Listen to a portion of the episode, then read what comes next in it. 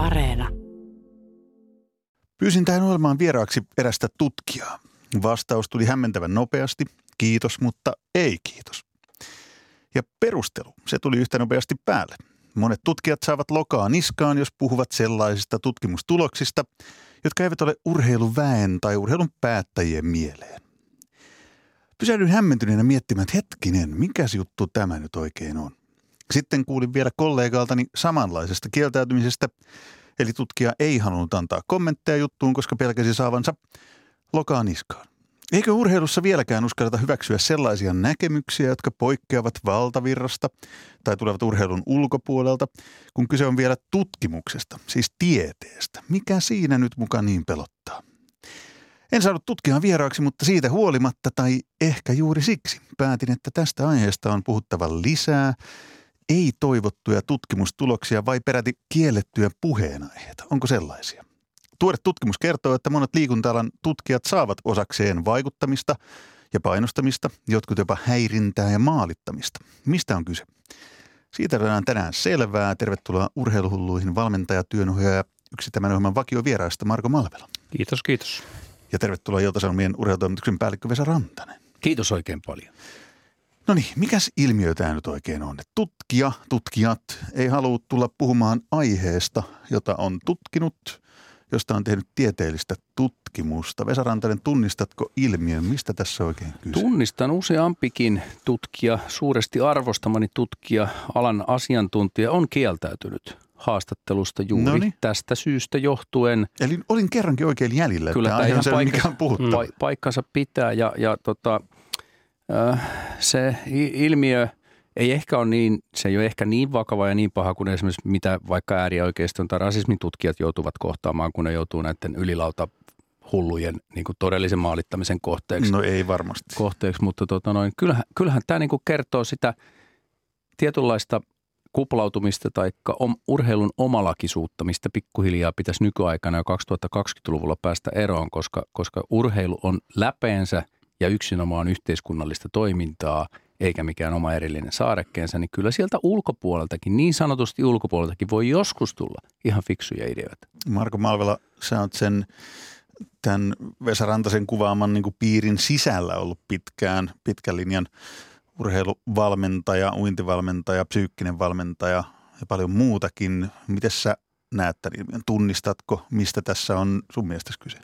No kyllä mä tämän tunnistan ilmiön ja, ja tota, tähän usein liittyy ehkä nimenomaan semmoisiin ilmiöihin, jotka eivät ole tavallaan ihan siinä urheilun ytimessä, liittyy vaikkapa tasa-arvoon tai sukupuolikysymykseen tai tämmöisiin, tämmöisiin rakenteisiin ja muihin, ehkä tämmöisiin yhteiskunnallisiin aiheisiin ennen kaikkea. Että kyllähän tämmöinen liikuntabiologinen, valmennustieteellinen ja urheilupsykologinen tutkimus, semmoinenhan hyväksytään tonne mutta sitten haastavampaa on tämä yhteiskuntatieteinen tutkimus ja mun muistot vie heti suoraan 90-luvun puoleen väliin no, Jyväskylän, mitäs, mitäs silloin tapahtui? Niin, tuonne yliopiston päärakennukseen, kun Jyri Puhakainen tuli siellä eka kertaa esittelemään liikuntatieteelliselle väelle kohti ihmisen valmentamista väitös, väitöskirjaansa ja, ja tota, tämähän oli ehkä tämmöinen niin kuin yksi semmoinen, ainakin mä tähän ilmiön siellä tutustuin, kun – kun tota, ää, nyt jo eläkkeelle, eläkkeelle siirtynyt Heikki Rusko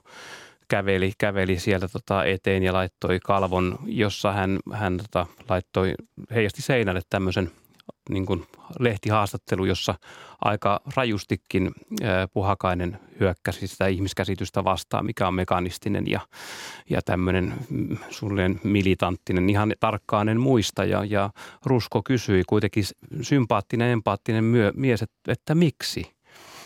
Ja sitten kun vastausta ei tullut, niin mä näen, että tässä on ilmiössä, ilmiössä kysymys paljon sitä, että tavallaan niin kuin – vai onko näin, että usein tutkija ehkä haluaakin ampua vähän niin kuin sivusta sinne lainausmerkeissä kuplan sisälle. Ja sitten kun kuplan sisällä on juuri tämmöisiä niin kuin ehkä minun kaltaisia urheiluromantikkoja, jotka tekee, tekee mielestään sitä pyyteettömästi ja rakkaudesta tehnyt vuosikymmeniä, niin on vaikea ymmärtää sitten, että miksi pitää sitten tälle ampua. Ja sitten siitä puuttuu se keskustelu mikä on oikeasti niin, se tärkeä. keskustelu jää käymättä sen takia, koska siinä vähän käy semmoinen ilmiö, liittyy jollain tavalla myös niin kuin ihan siis journalismiinkin, siis juttuihin, kriittisiin juttuihin. Se urheiluväki, niin kuin Marko sanoi, joka elää siellä kuplassa, nehän on rakkausammatissa, intohimoammatissa. Sitten kun joku tulee ulkopuolelta niin kuin arvostelemaan sitä heidän toimintaansa, niin se on vähän kuin heidän perheensä kimppuu hyökättä. Se on, se on niin pyhä asia ja rakas asia, se itse urheilun ydin siellä toimiville ihmisille, että ne, se on psykologisesti tosi vaikea heidän suhtautua siihen objektiivisesti siihen, siihen ulkopuolelta tulevaan – tulevaan kommentointiin. Mutta jos se on näin, niin mikä siinä voi niinku pelottaa niin kauheasti, koska en mä nyt oikein suostu uskomaan sitä, että nämä tutkijat, jotka tekee tieteellistä tutkimusta, olisit yhteiskunta, yhteiskuntatieteiden saralla tai muualla, että he niin kuin kiusallaan sitä tekisivät ja haluaisivat aiheuttaa urheilulle sille pyhälle urheilus, urheilulle jotain urheilus, pahaa. Ei varmaan, näin ei varmaan kukaan pyri ja, ja voin sanoa myös journalismikaan ei koskaan pyri tekemään urheilulle pahaa, vaan yrittää pelastaa urheilua nostamalla esiin epäkohtia. Sehän on siis epäitsekkäitä toimintaa, mitä voi harjoittaa. Mutta kun se koetaan... Tai ihanaa, että Vesko on journalismin lipun kantaja. Tän tultiin ison salon se kanssa. Se koetaan sellaisena. Tämä voi ajatella myös niin, että, että kun mä nyt edustan iltapäivälehteä esimerkiksi, ja se on mulle rakkausammatti ja intohimoammatti. Ja mä totta kai mun on myönnettävä, että ei meidänkään ihan kaikki jutut 100 prosenttia aina päivän valoa kestä. Mutta kun ulkopuolelta ruvetaan nälviin meidän toimintaan, niin mä tunnen sen iskun sydämessäni. Ja mun mm. eka reaktio on, että älkää tulko meille kertoa, miten journalismia tehdään tyyppisesti. Sitten pitää aina istua, astua askel taaksepäin, että ehkä tuossa kritiikissä joku järki on sitten kuitenkin, että ei se nyt ihan turhasta tule. Mutta tämä sama, intohimoinen suhtautuminen omaan tekemiseen, rakkausammatti, niin sä, et, sä oot aika herkillä mm. sen kanssa, kun sitä tullaan ulkopuolelta tökkimään. Marko Malvel, tota, onko tässä nyt vain ja ainoastaan kyse siitä, että se on intohimo ammatti, niin kuin vähän oma perhe, mitä tullaan arvostelemaan, vai onko kyse siitä, että urheilu ei ole ehkä ottanut sitä askelta kohti yhteiskunnan erillisestä saarekkeesta niin kuin irtautumista, joka pitäisi ehkä sitten vielä ottaa ja käydä keskustelua myös – laajemmin kuin vain siellä omassa kuplassa. Varmasti tässä on osittain kysymys tästä myöskin. Eli jos me ajatellaan taas meidän taustaa, jotka urheilu tämmöinen ehkä, jotka siellä niin kuin kuplan sisällä tai johtaa tätä urheilua. Meillähän tausta, me ollaan itse urheiltu aika korkeallakin tasolla. Ehkä me ollaan urheilun vihkiydytty siihen. Sitten jälkeen me ollaan valmennettu mahdollisesti ollaan käyty liikuntatieteellinen ja, ja valmistauduttu tai valmistuttu sieltä ja sitten edetty eteenpäin ja koko aika ollaan oltu hyvin laput silmillä ehkä tämän asian suhteen. Ja sitten vaikkapa liikunta, niin kuin yhteiskuntatieteet ja filosofia ei ole sellaisia asioita, jotka ovat olleet hirveän, hirveän lähellä, koska on muita asioita, vaikka pitää puolustaa urheiluasemaa yhteiskunnassa ja, ja veikkausvoittovaroja ja rahoitusta ja kaikkea tämmöistä, mitä tässä haasteita on ollut, miten menestytään ja niin poispäin. Ja sehän on justiinsa ehkä tämä tämmöinen lainausmerkeistä isoa urheilun sitä hyvää tarinaa, josta meitä ehkä vähän kritisoidaankin, että se koetaan niin tärkeäksi, että sitten tätä toista puolta ei tuo, mm. tuoda mukaan ollenkaan, kun mehän pitäisi nimenomaan tehdä sille, että tutkijoiden pitäisi sietää niin kuin, sitä kritiikkiä myöskin sillä tavalla, että tulla mukaan keskusteluun ja urheilun sisältä pitäisi löytyä sen verran johtajuutta ja meitä, jotka sanoo, että okei, tulkaa ja ratkaistaan tämä mm. yhdessä. Koska meidän ongelmahan on se, että hyvin useinhan käy sillä tavalla, että, että ehkä urheilun sisältä nähdään, että voi olla, että tutkijat helposti kritisoivat kyllä, mutta sitten kun kysytään, että ruvetaan laittaa ratkaisuja, mitä te tekisitte tässä näin, niin tulee aika hiljasta. Niin tietysti tutkijallakin on usein se rooli on se, että minä, minä selvitän eh, ja osoitan eh, hypoteesini todeksi, eli osoitan ongelman, jonka jälkeen tutkija, että mun, mun duuni on tutkia, mun duuni ei ole ratkaista näitä ongelmia, minä vaan kerron, mikä se ongelma on. Mutta siis pari semmoista eh, toistuvaa tota, yhdenmukaisuutta on urheilun väessä – suhteessa ulkopuolelta tulevaan kommentointiin, on se sitten akateemista tutkimusta tai sitten jotain muuta, niin ensimmäinen on se, että urheiluväki edelleen kaikesta huolimatta haluaa ajatella ja mielellään ajattelee, että se ei ole yhteiskunnallista toimintaa. Että se urheilu on, niin kuin sanoit, biomekaniikkaa tai biologiaa, sekunteja, metrejä, molekyylejä ja niin edelleen. Ja, ja siihen ei tavallaan yhteiskunnallinen ulottuvuus kuulu. Tämä varmaan osittain johtuu siitä, että siihen urheiluun täysillä paneutunut ihminen, niin ei, ei, sen pitääkin pitää mm, laput silmillä, Kyllä. koska kenenkään mm. ihmisen fokus ja keskittyminen ei riitä koko maailman asioihin. Ja jos sä haluat tehdä sen jutun hyvin, sun on vähän suljettava silmät muilta, niin silloin tulee tämä siiloutuminen ja kuplautuminen. Ja sitten toinen asia on se, että johtuen osittain tästä, että pyhitetään se urheilu ja nostetaan semmoiseen asemaan, että se, se pitää irrottaa tästä yhteiskunnallisesta kehyksestä kokonaan, koska se on mm. itsessään pyhä, vähän niin kuin taide. Joo. Taide on taiteen tekijälle pyhä ja se ei niin kuin sinänsä liity mi- mihinkään. Niin on vaikea myöntää, että se on itse asiassa yksinomaan ja nimenomaan yhteiskunnallista toimintaa. Mä sanoin jossain haastattelussa, että urheilussa kaikki muu kuin se itse suoritus on pelkästään ja yksinomaan yhteiskunnallista mm. toimintaa, mutta kun Jusein Bolt juoksee reilut 9 sekuntia 100 metriä, niin siinä ei ole mitään yhteiskunnallista. Mm, se on suoritus, se on pyhä, se on jalo, se on mm. taideteos, se on upea, mutta kaikki, mitä on mm. tapahtunut ennen starttilaukausta ja maaliviivan mm. jälkeen, on pelkästään yhteiskunnallista toimintaa. Ja tämä urheiluväen mm. pitäisi mun mielestä ymmärtää, koska nehän on täysin kyvyttömiä käymään mm. yhteiskunnallisesti tärkeää keskustelua. Ja sen takia urheilu ei tosipaikan tullen olekaan yhteiskunnallisesti mm. tärkeää. Tässä on hirveä paradoksi. Mm. Pajat on tyhjennetty ja kolikot lentelee lattioille. Miltä niin. kiinni? No mä otan siitä kiinni, että se on justiinsa näin, että silloin kun Usain Bolt juoksee, niin maailma hiljenee. Mutta sitten esimerkiksi vaikka tämä keskustelu ja tämä, mitä nostaa esille, on tärkeitä asioita. Että esimerkiksi vaikkapa justiinsa se oma käyttäytyminen, hän, mähän on kanssa ajatellut sille, että no miten ihmeessä minun valmennukseen kuuluu tasa-arvo tai ihmisoikeuskysymykset, koska minähän valmennan. Mutta sitten kun se keskustelu on tullut esille, niin mä oon koko ajan enemmän pohtimaan itseäni toimijana suhteessa urheilijoihin, mitkä mun vastuut ja velvollisuudet heidän suhteen on ja, ja missä ovat heidän vapautensa ja mitä tosissaan oikeuksia mulla siinä on. Mm. Että tämä keskustelu on sinänsä tärkeää tässä, ää, niin kuin, että sitä käydään myöskin tälle, että ammutaan ehkä vähän sivuista ja niin poispäin. Tosi tärkeää keskustelua, mutta just, että mä kaipaisin juurikin sitä, että meillä olisi niin kuin – tota, urheiluperheessä enemmän kykyä kutsua porukka kasaan ja sitten sen jälkeen ottaa kaikki kriitikot, että esittäkää kritiikki, mutta olkaa valmiita myöskin ottamaan vastaan ja sitten sen jälkeen pidetään taukoja ja pohditaan, miten me ei kannattaisi tämä tehdä. Mm. Että se olisi niin kuin todella tärkeää. Tämä, tuore, tämä tuore tutkimus, johon mä alussa viittasin, se on äh, valtion liikuntaneuvoston tekemä tutkimus nimeltä Liikuntatutkijoihin kohdistuva vaikuttaminen ja häirintä. Mm. Tekijät Saku Rikala ja Minttu Korsberg.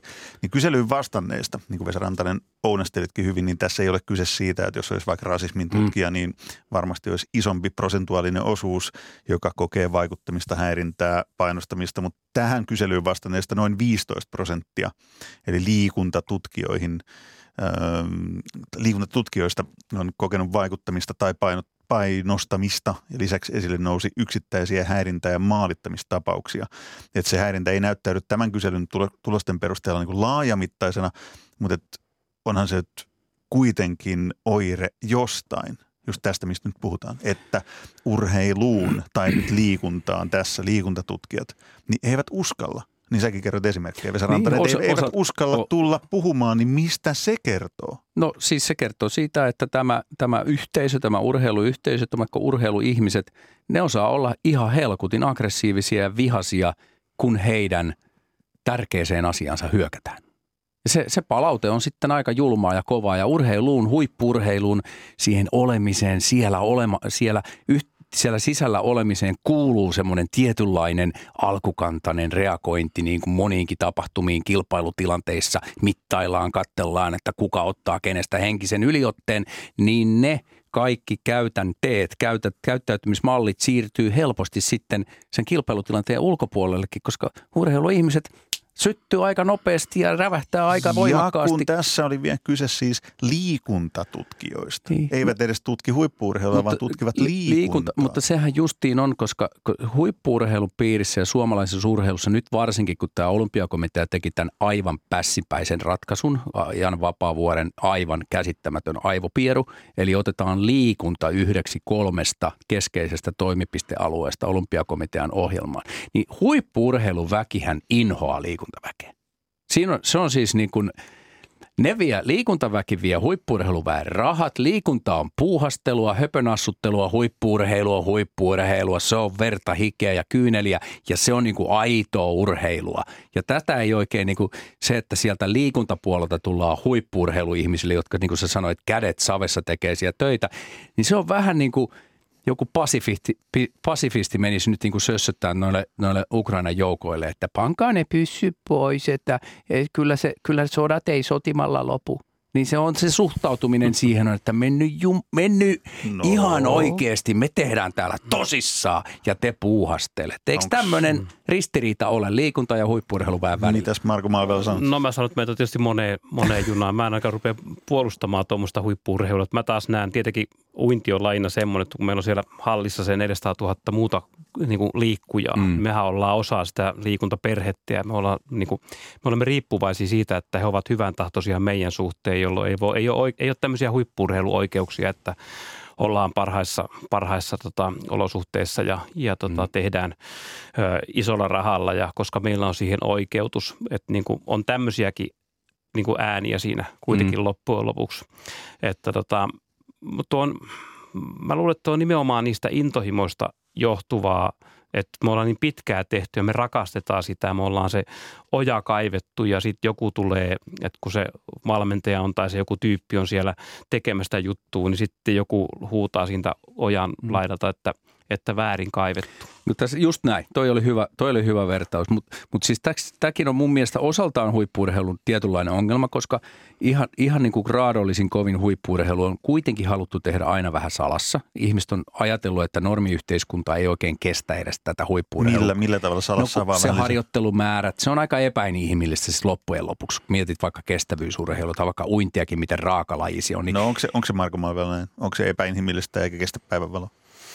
No, meillä ainakin se on siinä valojen alla, mutta varmaan osittain on, on niin Ei ole haluttu mm. avata sitä. Ja sitten kun mm. me, me kaikki myös tiedetään, miten niin kuin iso D on kuulunut suomalaisen urheiluhistoriaan, on ihan, ihan de facto ollut asioita, mitkä on tehty pimeässä ja salaa. Niin sen takia meillä on jäänyt varmaan huippuurheilun väeltä on jäänyt avaamatta suurelle kansalle huippuurheilu. Mä havaitsen sen itse, kun niin kuin massamediassa työskentelen, niin semmoiset huippuurheilujutut, mitkä liittyy huippuurheilun graadolliseen arkeen, niin nehän tulee ihmisille ihan shokkina. Ja jos sun vaikka avaisi vaikka Iivo Niskasen harjoituspäiväkirja. Näin hän harjoittelee ja näin monta kaloria hän tarvii päivässä, niin se olisi ihmisille järkytys ja shokki. Mm.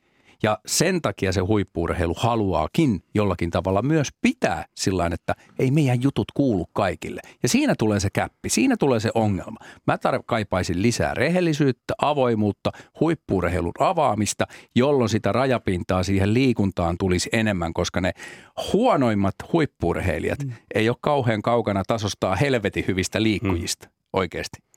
Joo, mä pääsen tästä tota, tai mä mietin taas sinne 90-luvulle ja siihen Puhakaisen väitöskirjaan ja siihen kokonaisvaltaiseen ihmiskäsitykseen. Meillähän oli semmoinen jakso, jos mä katson tässä niin tätä perspektiiviä, että, että tota, Niemisen ja Humun myötä, niin meillähän oli siinä tota, tulossa – pitkän aikaa semmoinen kokonaisvaltaisempi lähestymistapa. Sitten meillä ehkä vähän enemmän rupesi tulemaan tätä tämmöistä puhetta, että tämä oikeutus siitä, että jotta me menestytään, niin meidän pitää ohjata resursseja ja asiantuntijuutta tonne ja pistää niin kuin all in. Ja, ja tota, mun mielestä se on huolestuttava suunta. Mäkin kaipaan tätä kokonaisvaltaista keskustelua ja mä kaipaisin just semmoista tutkimusta, että esimerkiksi niin kuin, ö, nämä tutkijat tulisi mukaan tutkimaan, että minkälaista urheilua meidän kannattaisi tehdä, koska mm. sehän on kestämätöntä tämmöinen huippuurheilu, joka olisi tälle erillisenä saarekkeena. Me voidaan ainoastaan suomalaisuudesta tehdä hyvää hur, niin kuin huippuurheilua, mikä tarkoittaa sitä, että meidän pitäisi miettiä, että missä meidän lapsien, lapsien ja nuorten tulisi urheilla, minkälaista valmennusta, minkälaista miljöötä heillä tulisi olla. Että se ei voi oikein toimia silleen, että me tehdään sitä niin kuin tälle no, erillisesti. No, jos, no, jos mitä, halut, niin, halutaan huippuurheilun arvostusta lisätä, niin mun mielestä se, se, se tulee avoimuutta lisäämällä. Mä haluaisin avata, avata keskustelun siihen suuntaan, että, että se avoimuus, joo, se tuo niin kuin lisää arvostusta, mutta lisää arvostusta toisi takuu varmasti laajemmille kansanjoukoille se, että ö, nämä tutkijat, jotka kieltäytyvät niin kuin tulemasta keskustelemaan vaikka tähän tai mm. antamasta mm. iltasanomien haastattelua, niin uskaltaisivat, haluaisivat en tiedä onko kyse haluamisesta vai uskaltamisesta, ehkä molemmista, niin uskaltaisivat, haluaisivat, voisivat, saisivat tulla kertomaan niitä näkemyksiä vailla pelkoa siitä, että he saavat lokaa niskaan ja heitä mm. niin kuin syytetään urheilun pesän likaamisesta tai, mm. tai, tai muusta. Niin miten me päästään sitten sitä kohti? Koska niin. se, sehän tässä Mutta, on. Urheiluhullut on ratkaisukeskeinen ohjelma. Mutta, me emme vain nosta asioita esille. Tämä laajemmin, tämä laajemmin liittyy vähän myös siihen, mitä mä oon tässä aikaisemminkin puhunut, siihen, siihen huippuurheilumaailman, urheilumaailman omaan kuplautumiseen ja tietynlaiseen omalakisuuteen. Se, että, se, että tota noin, miten tavallaan kyvytön yhteisö se on kuuntelemaan ulkopuolelta tulevaa sössötystä. Ja, ja se, sehän pitäisi se raja murtaa just sen takia. Se suurin oppi, mikä urheiluväen pitäisi ymmärtää, ja tähän mä oon törmännyt koko 25 vuotta kestäneen urheilutoimittajan urani aikana. Jokainen kriittinen juttu koetaan siinä kyseisessä urheiluyhteisössä hyökkäyksenä heitä kohtaan. Ja mun viestini teille on se, että jokainen kriittinen juttu, joka yrittää paljastaa, korjata ää, epäkohdan, on itse asiassa palvelus teille. Se on suuri palvelus. Että ottakaa nyt opiksenne. Ja sama kokee, nä, ko, kokee näitä, koskee näitä tutkimuksia, jos urheiluväki pystyisi ajattelemaan objektiivisesti sitä asiaa niin, että ei niin henkilökohtaisesti suhtaudu siihen ulkopuolelta tulleeseen hyökkäykseen, että ehkä me voisimme jotain tästä ottaa opiksi. Ehkä tässä on totuuden siemen, eikä tule se torjunta heti, että menkää muualle sössöttää. Kyllä, mä ajattelin tota, tämmöisen polarisaation kautta. Eli jos ajatellaan, että tässä on niin käynyt silleen, että on se sitten kuplata ja sitten potero tai juoksuhauta, että, että ammutaan vähän niin kuin puolia toisin, että toinen ampuu, toinen jotain vastaan ja sitten esimerkiksi vaikka tällä tavalla niin häiritsee tai mitä tahansa sitten on tehnytkin, niin, niin tota, kummankin pitäisi niin kuin tulla siihen keskelle vastaan. Mm. Ja sitten mä niin kuin ajattelen kaikkea tätä työtä, mitä ollaan tehty Niemisen raportista lähtien. Että, Avaa että vielä tota- Niemisen raportti Niemisen niille, jotka eivät raportti tiedä, oli, ö, oli tota, ministeriön valliini muistaakseen tilaama valtioneuvoston raportti huippurheilun tilasta, jota sitten seurasi nämä humu ynnä muut prosessit ja huippurheiluyksikön ja olympiakomitean uudelleen muodostuminen. Ja tota, näin jälkikäteen, kun niitä on katsonut niitä papereita, niin mä oon sitä pohtinut, että minkä takia me ei käytetä enemmän ö, kovaa sanaa ja, ja tota, tälleen liikuntabiologilta, mutta miksei meillä ole yhteiskuntatieteilijät ja filosofit ollut pohtimassa siinä kohtaa, että mitä me kannattaisi tälle urheilulle, urheilulle oikeasti tehdä. Että, että käsittääkseni Norjankin urheilua johtaa yhteiskuntatieteilijä. Mm. Että nimenomaan tämä olisi se mahdollisuus, että se johtamistahan se lähtee liikenteeseen, että ei voi ehkä olettaa, että tutkijat sieltä nousee, mutta voisi olla, että johtajat olisivat sellaisia, että ne sanoo, tulkaapas Mutta keskustelemaan. urheiluväki myös pelkää. Mitä, on, mitä urheiluväki kysymys, on, pelkää? no, kysymys on vallasta, kysymys on rahojen hallinnoimista. Ne pelkää, että niiltä otetaan valta ja rahat pois, koska urheiluväki on hirveän heikko itsetuntoista porukkaa, kun siirrytään sen urheilun ulkopuolelle. Aika moni kokee niin kuin heikkoa itsetuntoa, että esimerkiksi vaikka yhteiskuntatieteilijöiden keskuudessa, kun te teette sitä oikeaa tiedettä ja te olette niin kuin oikeasti ja, ja me vaan tätä urheilua puuhastellaan, niin, niin halutaan pitää se kaikki siellä omissa käsissä, itse päättää, itse rakentaa ne, koska jos joku tulee ulkopuolelta ja osoittaa, osoittautuu olevansa pätevämpi, niin hänhän voi ruveta sanelemaan, mitä täällä kuuluu tehdä.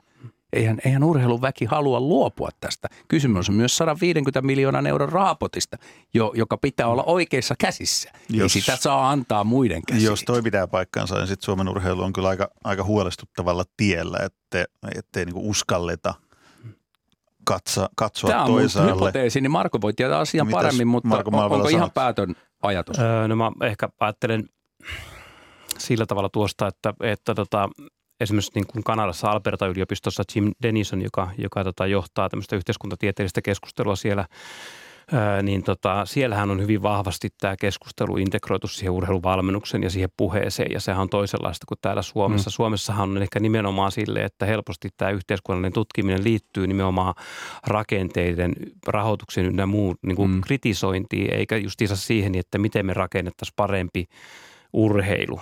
Ja, Joo. ja se on semmoinen ulottuvuus, mikä meiltä, meiltä tavallaan puuttuu, että justiinsa sitten sen takia, kun se puuttuu, niin on ehkä helppoa ajatella tälle ulkopuolelta, kun katsoo, että niin kuin urheiluväki ei halua, koska ne just pelkää ehkä sitä, että jos nämä tuleekin sanomaan, että keisarilla ei uusia vaatteita, niin miten me, miten me sitten tässä hommasta selvitään? Mutta voiko se pelko olla jopa niinku aiheellinen siinä, että koska nyt käydään vääntöä, niin kuin Vesa Rantanen otit sen ö, kysymyksen tai ikuisuusaiheen esille, kun puhutaan urheilusta. Niin pitäisi aina määritellä, mistä me puhutaan. Puhutaanko, puhutaanko huippuurheilusta, no joka, on, joka on ihan tuolla toisessa äärilaidassa, vai puhutaanko niin tässäkin nämä liikuntatutkijat, eli liikuntaan liittyvään tutkimusta, kun tehdään, ja kun niitä on yritetty sovittaa saman katon alle, niin mun mielestä ei siinä ole järjen hiventäkään. Ja se varmaan omalta osaltaan niin sotkee sitä tilannetta vielä entisestään. Joo, ja tämähän on niin ihan ihan keskeinen kysymys liittyen siihen, että minkä takia tämmöiset bunkkerit edes on, koska eihän meillä ole, me, me ollaan, Suomi on ollut urheilumaa sata vuotta, eikö niin?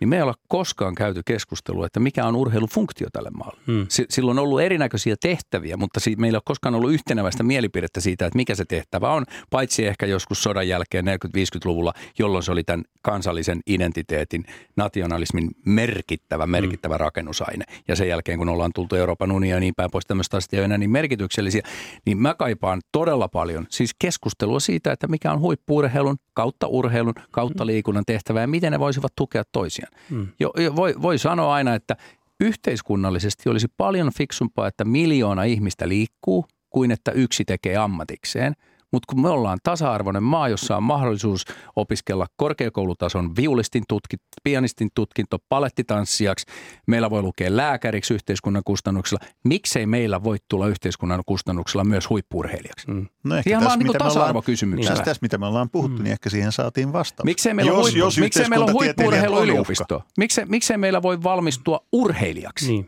yliopistossa. Mm, kyllä. Samalla tavalla kuin voi valmistua mm, palettitanssiin. Joo, kyllä, kyllä. Joo, mä oon samaa mieltä ja just jos miettii, että mä ajattelen, että se yhteiskunnallinen merkitys tulee nimenomaan siitä, että tämä on kasvatusväline huippurheilua tarvitaan sen takia, että se on semmoinen, mikä itse asiassa kutsuu lapset liikkumaan ja sitä kautta me voidaan kasvattaa ja, ja tota, saada pidettyä se miljoona mukana tässä ja jossakin vaiheessa heistä tulee liikkujia ja niin poispäin. Että se on älyttömän arvokas. Että ilman urheilua en tiedä, minkälaisia ongelmia meillä oikeasti olisi. Että se, se yhteiskunnallinen peruste, että, että meillä katsoo kaksi miljoonaa jotain urheilulähetystä, se ei vielä riitä, koska siihen voidaan aina sanoa, että no katsokoon ne, jotka on valmiita sen rahoittamaan. Mm. Totta. Tämän, jos, jos täällä olisi nyt tutkija paikalla, niin voisi ehkä muistuttaa siitä, että suoraa korrelaatiota ei ymmärtääksi löydy siitä, että jos joku voittaa olympiamitalin, että se saisi niin kuin ihmisiä liikkumaan. Tätäkin keskustelua mä kaipaisin, mutta tämä polvelee nyt niin, niin, niin, niin moneen suuntaan, mm. että, että, että nyt tarvittaisiin, kun te tutkijat kuuntelette toivottavasti, niin nyt koitetaan luoda kaikki yhdessä semmoinen ympäristökeskustelulle semmoinen harmonia siihen, että saataisiin niitä siis sehän, erila- eriäviä näkemyksiä, jotta tässä päästäisiin johonkin sehän, suuntaan. Sehän vaatii aina esitaistelijansa ja meillä on muutama urheilu, uh, no Puhakainen tietysti hän on oma polkunsa kulkenut ja mm. hän järisytti koko urheilumaailmaa enemmän Kyllä. kuin kukaan on ikinä järisyttänyt ja nythän ne ajatukset on aika hyvin läpitunkenut jo. Kyllä. Terveisiä, siis, siis, terveisiä Jyri Puhakaiselle, joka on tässäkin ohjelmassa muuten kerran vieraana. Mm. Äh, joo, hän, hän on tehnyt suuren työn, mutta siis uusi vapaustaistelija mm. tarvitaan. Siis pitää vaan rohkaistua tulla esiin ja se on se ensimmäinen tai ne ensimmäiset, jotka joutuu käymään ne verisimmät taistelut. Mutta se, että päästään keskustelemaan kaikilta mm. yhteiskunnan osa-alueilta urheilusta – ja myös urheilun ehdoilla, ei niin, että sieltä ulkopuolelta määritellään ne teemat, vaan se urheilu tasa-arvoisena pitää olla mukana siinä keskustelussa, mutta se ei käynnisty, jos se ei joku uskaltaudu. Mutta Sitten pitää odottaa seuraavaa tutkijasukupolvea, jolla on niin paljon rohkeutta, että mm. ky- niin kuin taistelu on edessä. Onko tuossa myös yksi ongelma, mikä pitäisi ratkaista, että kun nyt nähdään se niin, että sieltä urheilun ulkopuolelta tulee joku, niin onko heillä myös sitten oma agenda siihen, että he haluavat nimenomaan ajaa jotain asiaa, joka sitten sotii sitä vastaan, mitä tämä urheilun niin sanottu sisäpiiri tai ajaa kupla. jotain asiaa joka niin, tapauksessa niin, aina. Sitä ja olennaistahan on se, että niitä monen eri asian ajajia tulee mahdollisimman monelta eri suunnalta sille urheiluaukealle, missä aristoteleläisen – ajatuksen mukaisesti vapaat, ei miehet, vaan ihmiset päätyvät keskustelemaan keskenään mm. yhteistä asioista ja sitten äänestetään, että mitä me nyt huippuurheilulta esimerkiksi Suomessa halutaan. Että mm. kyllähän se niin kuin valtavasti energiaa ja, ja merkitystä sinne urheilutekemiseen antaa se, että me asetetaan niin kuin raadollinen mitalitavoite esimerkiksi. Se mm. on ihan keskeinen asia huippuurheilun tekemistä, mutta kun se ei ole se ainut asia, mm. vaan sitten siinä on se urheilu ympärillä ja sitten on se liikunta ympärillä ja ne ei kuuluisi poissulkea toisiaan, mm, mutta no nykyään tässä, ne vähän närppii toisiaan. Onko tässä nyt niin mitään sellaista näköpiirissä, että mikä johtaisi siihen ideaaliin, tähän Aristotelen hyväksymään maailmaan, jossa, jossa niin päästään tähän, tähän tilaan, että okei, että nyt tässä ovat ne kaikki mm. yhteiskuntatieteilijät, filosofit. Mä haluaisin, mä todella haluaisin elinaikana nähdä sen päivän, kun kaikki nämä tahot, tekijät olisi niin kuin yhteisen pöydän ääressä puhumassa siitä, mä... että mikä on urheilun merkitys, mitä sille pitäisi tehdä, miten tämä homma hoidetaan kokonaisuudessaan. Marko Malvela, näetkö, näetkö tällaista, tällaista niin kuin lähitulevaisuudessa tapahtuvan? No mä ajattelisin, että, että tota, yksi mahdollisuus voisi olla, että jos meillä vaikka – vaikkapa liikuntatieteellisen yhteiskuntatieteilijät ja kihu ottaisivat tämmöistä roolia enemmän tarkastella niin kuin peilinä, että miten tästä hommasta voisi tehdä parempaa. Että se tutkimus, mitä se, niissä tehdään, se helposti sitten kanssa tutkitaan rahoitusta ja vertaillaan vaikka muihin Pohjoismaihin. Ja, ja, Mitallihintaa lasketaan. Ja. Niin, niin tämmöisiä tutkimuksia. Mutta ennemminkin tosissaan sitä, että, okei, että mitä, mitä meidän kannattaisi oikeasti tehdä Suomen kaltaisessa maassa. Että onko meillä onko meillä tämä keskittämisen malli, vaikka, vaikka tämmöinen, että siellä missä on savu ja innokas, innokas tota, valmentaja, urheilija ja tuetaan sitten niitä ja niin poispäin, että – mun mielestä me tarvittaisiin nimenomaan ehkä sieltä urheilun sisältä sekä sitä johtamista että myöskin sitä tutkimusta, jolle tämä se johtaminen antaa sille tutkimukselle tilan, jossa voidaan ruveta yhdessä tutkia sitä ja sitten sen jälkeen kutsuttaisiin näitä, jotka suhtautuu kriittisesti, että hei, että me tarvitaan teidän kritiikki, rähiskää, rähistään oikein kunnolla, koska se, se auttaa kaos. meitä. Joo. Mutta just, että kaikki ymmärtää, että me ei ole repimässä, vaan me ollaan viemässä sitä systeemiä eteenpäin, koska kysymys on suomalaisista lapsista ja nuorista. Ja Kyllä, yhteiskunnallisesti erittäin merkityksellistä asiasta ja urheiluväen yksi suurimmista epäonnistumisista on ollut se, että ne ei ole pystynyt sanottaan itse omaa yhteiskunnallista merkitystään. Siis sehän on ihan mieletön urheilun ja liikunnan yhteiskunnallinen merkitys ja mm, painovoima. Se on aivan, aivan siis yksi varmaan ehkä tärkein lohko koulutuksen mm. ohella, mitä voi olla. Ja kysymys on siis kansakunnan tulevaisuudesta, mm. ei mitalisaalista, vaan siis meidän terveysmenoista. God mm. damn. Diabeetikkojen määrästä, ylipainosta, tämmöisistä asioista, aivan mielettömistä mm. jutuista. Ja tätä urheiluväki ei osannut käydä, mutta vastatakseni kysymykseen, että näenkö tämän kehityksen? Näen. Oho, oho, tässä oho. Ihan, ihan mä sanon, että niin kuin ja edelleen mä käytän nyt taas tätä journalismikorttia, mutta se nyt sattuu olemaan mun leipäpuuni, niin mä helposti mm. tarkastelen asioita sen näkökulmasta.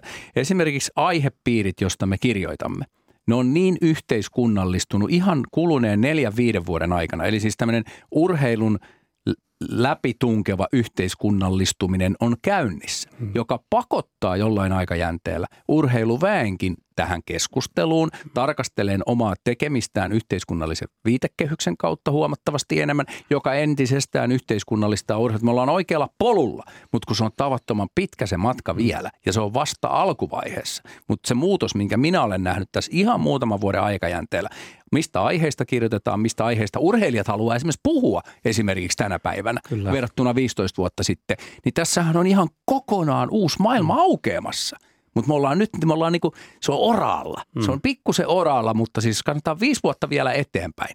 Niin ei, ei voi olla mahdollista, että viiden vuoden kuluttua FIFA pystyisi myöntämään jalkapallon MM-kisat Katari. Tai niin kuin missään tapauksessa. Ja viiden vuoden päästä viimeistään tänne jonottaa tähän studioon niin tutkijoita, jotka haluaa tulla puhumaan mm. aiheesta, eivätkä saa lokaa enää niskansa. Mahdollisesti vielä jonkun huippuurheiluvalmentajan, huippuurheilijan kanssa niin, että he tarkastelee jotain samaa tematiikkaa eri näkökulmasta ja pystyvät käymään hedelmällistä keskustelua, jossa kumpikin tulee, niin kuin sanoit, mm. puolimatkaan toistaan vastaan, jolloin syntyy oikeasti synergia. Nyt me mentiin niin kuin Aristotelesta nopeasti Platoniin, koska me tehdään tästä urheilun ihannevaltio. Näin no, se tapahtuu. No. Joo, joo, kyllä, kyllä se varmasti kuitenkin lähtee sieltä, sieltä johdosta.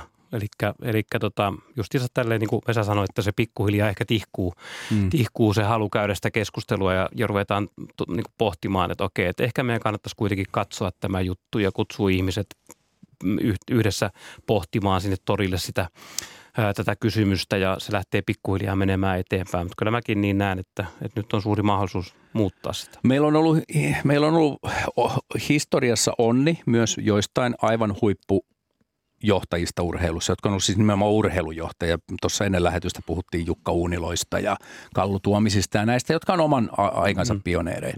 Nyt meillä on sitten tulossa tämmöinen uusi urheilujohtajasukupolvi, niin kuin esimerkiksi vaikka Sami Itani, jota varmaan kun hän ensimmäisen kerran rupesi aukoon mm. suutaan ja puhui jostain ihmisoikeuksista ja tämmöisistä asioista, niin varmaan kaikki oli niin kuin, että mes nyt, mikäs, mikäs ty- tyyppi tämä on. Mutta hän on vääjäämättä jatkanut tässä useamman vuoden keskeisellä tontilla, niin hän ei enää aiheuta niin suuria aaltoja, vaan päinvastoin yhä useampi tulee niin kuin ehkä ajatelleeksi näitä asioita.